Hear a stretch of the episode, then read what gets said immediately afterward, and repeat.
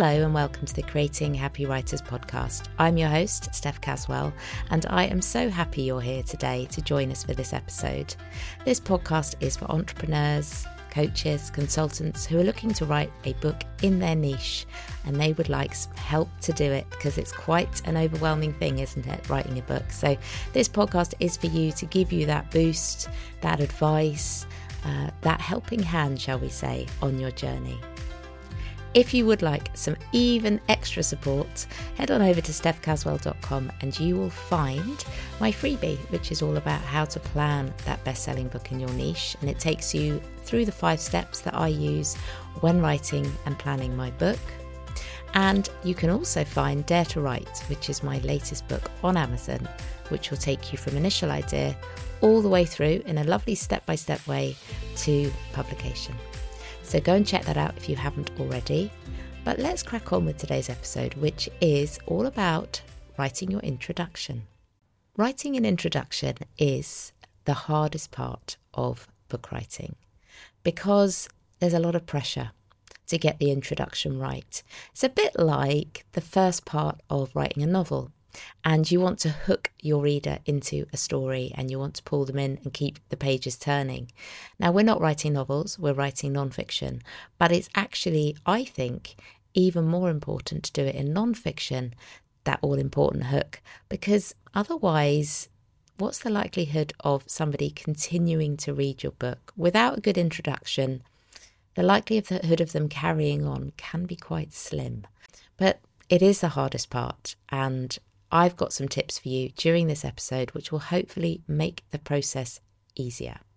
When I'm working with an author, the introduction is often the thing that we have to go back and look at time and time again. If I'm doing manuscript reviews where I look at the manuscript that's been written by somebody and they would like some feedback, it's often the introduction that needs that extra bit of help. So, whether it's writing with me or when I'm looking at your work from a developmental editor perspective, the introduction is a sticking point. So let's uncover what actually needs to be in an introduction. What is its job? And then how can you actually write a brilliant one that will keep your reader turning the pages? So, the job of an introduction really is three things. Firstly, it's to hook your reader. Like I said, in fiction, in a novel, you're quite easily hooked in by the events that occur. Um, if it's a good novel, you should be pulled in right into the action so that you feel as though you're stepping into something that's taking place and you're observing it. So there shouldn't be a lot of backstory, there shouldn't be a lot of waffle, it should be straight into the action. And the introduction of a non-fiction book is actually pretty similar. We want to pull people straight in by using a really, really good hook. And the job of the hook is to keep people reading down the page and then turning the page and onwards. So it's got a big job to do. We will unpack a little bit more about what that hook could look like. So that's the first job of your introduction is to hook your reader. The second part of your introduction should all be about context. Why should the reader be reading your book? Why is it important for them that they read this book and not the copious amounts of others that could potentially be on the shelves? Um, and the why is really important. So, with the hook, it's often a story and you're illustrating a point, maybe, or you're sharing a statistic. But the why is more about the why for the person reading it. And maybe it's the why concerning what you've noticed in an industry that you work in or that with clients that you work with. So the why is really, really powerful. And the, this is the great part of connecting to your reader to make them realize this book is for them. And the third job of an introduction is to establish your credibility. Now, if you're writing a book, you have experience, maybe you've got credentials, maybe you've got a master's or a PhD, but actually, they are not essential for writing a book. And I really feel strongly that if you are waiting for the right time to write your book because you feel like maybe you haven't got enough experience, whatever that might look like, or that you haven't got this particular qualification or you haven't got a PhD, then you need to stop waiting because the time to write is now. And people only need you to be further along the journey than they are in order to get something from your book. So you don't have to be 20 years ahead of them. You could just be 20 weeks ahead of them. Uh, you could be six months ahead of them. You could be five years ahead of them, whatever you feel comfortable with, but do not wait for a specific time to write this book. And you can share your credentials, your expertise, your experience in this part of the introduction. So it gives people that know, like, and trust factor. That's why they can read it because they can trust you because you've done X, Y, and Z. So those are the three jobs of an introduction. But we're going to move on now to what that actually looks like in practice when you're actually writing. How can you put these things into practice so that you've got a great, great introduction and you're not staring at the blank screen, wondering on earth how to start. So off we go. As I said, when I work with an author, there are always three parts of an introduction that I recommend that they write. And when I write my own introductions, I actually use this structure too. So it's not something that I tell you to use and then don't actually use myself. I actually do use this uh, kind of strategy when it comes to writing my introduction, and they always have these three sections. The very first section, and the thing that I think hooks the reader better than anything else, is your story. Now, I've done previous podcasts on the power of story and using your personal story. So do go back and check. If you haven't listened to those episodes, I will link to them in the show notes. But your story is so important for a reader. It helps build connection. And as I said, in fiction, we're able to dive straight into the action. And there's nothing to say that your story can't pull the reader into some action of your own that maybe you went through, an experience that you went through. Now, I'll give you an example of this. I wrote Dare to Write with the reader in mind in terms of them being a coach, a consultant, an entrepreneur, i.e., you. and I wrote that book with the idea of having my introduction to basically say, I've not always wanted to be a writer. It's not something that I, as a child, craved to do. It's actually something that just came about.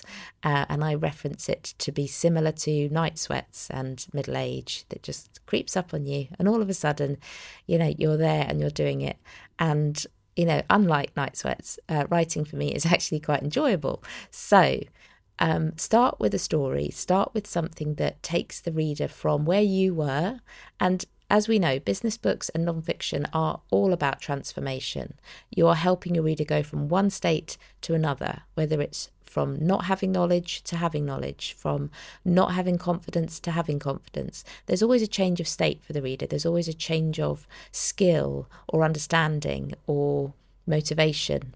Uh, so you know you that it has to be the job of your book. And if you can show the reader in the introduction that you've been through this process yourself then it really helps them to feel connected to you and to want to carry on reading.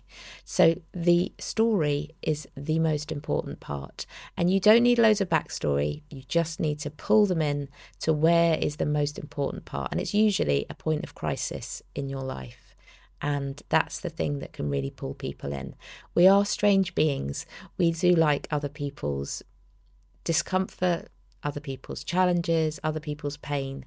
And we want to pull the reader in by saying, Look, I've been where you are now, and this is how I can help you out the other side. So start with your story. The second section for an introduction is why you wrote this book. So, if the first part of the introduction, your story, is all about you, the writer, this part, this section of the introduction, is all about the reader. So you flip it. It becomes something that is about why you wrote the book for them. And if you've done your ideal reader avatar stuff, if you know your reader, you know your audience, you will know where they are right now, how they're feeling, what's holding them back, what's maybe the reason that they picked this book up. And it's so important that you are able to really connect with them at this point in their journey and that you give them that motivation to say, look, you've read my story and I'm writing this for you because I don't want you to go through the same thing or I don't want you to feel this particular way. So if we go back to Dare to Write, the why I wrote this book is because I remember when I started writing and I was trying to write my first book, which is called Keeping Bums in Seats, and it was for teachers, I had no idea how to write a book. I had none, nothing. I, I remember Googling stuff, and I think I've told this story before on the podcast, listening to Joanna Penn's podcast and just trying to muddle my way through and how on earth I was supposed to write something, how I was supposed to structure it, and all that sort of thing. Um, so I wrote this book remembering how it felt. And so I talk to the reader in the why I wrote this book because I want them to know that I've been where they are. I have been where you are. I've been at this particular point of the journey where I felt unsure, I felt overwhelmed and frustrated. So I use all that language and I use all that sort of knowledge of the reader, but also of my own journey to explain why I'm writing the book. And it's you want to basically say to them, I see you, I can help you. And the third and final part of your introduction should always be the practical, I like to call it the housekeeping of your book. So, how is it set out? Now, this might sound a really crazy thing to do, but we're trying to manage our readers' expectations. And we can do this in this section. So if you imagine if a, if you're a coach or a consultant, you would start your session by talking about look, this is how this what we're going to do this session, or you're just trying to help them see the structure of the, the, the session that you're doing with them. And it's the same for a book. We want to manage their expectations about what's how the book's set out, what are they going to come across over the next however many pages. And if it's a practical book, if you've got lots of action steps, which I always say you should have, um, tell them that. Say to them, you're going to need a notebook. You're going to need to really work um, hard on doing these action steps, or I've set it out in three parts, and this is why. Um, and it, you might think, why on earth would anybody actually really need to know that? But subconsciously, we want to feel reassured. We want to feel protected by the writer that they know that, that you know this is how they've done it, and this is why I've done it this way, and this is what you're going to get by the end of it. So it's a chance to kind of really establish that reader promise. So those are your three sections: your story why I wrote this book, and how to read this book. That's the third one. So there you have it a simple three part way to structure your introduction. I just want to reassure you that everyone finds introductions hard. And I'm going to share this last tip with you that I hope will help you the most. I've saved the best to last, people.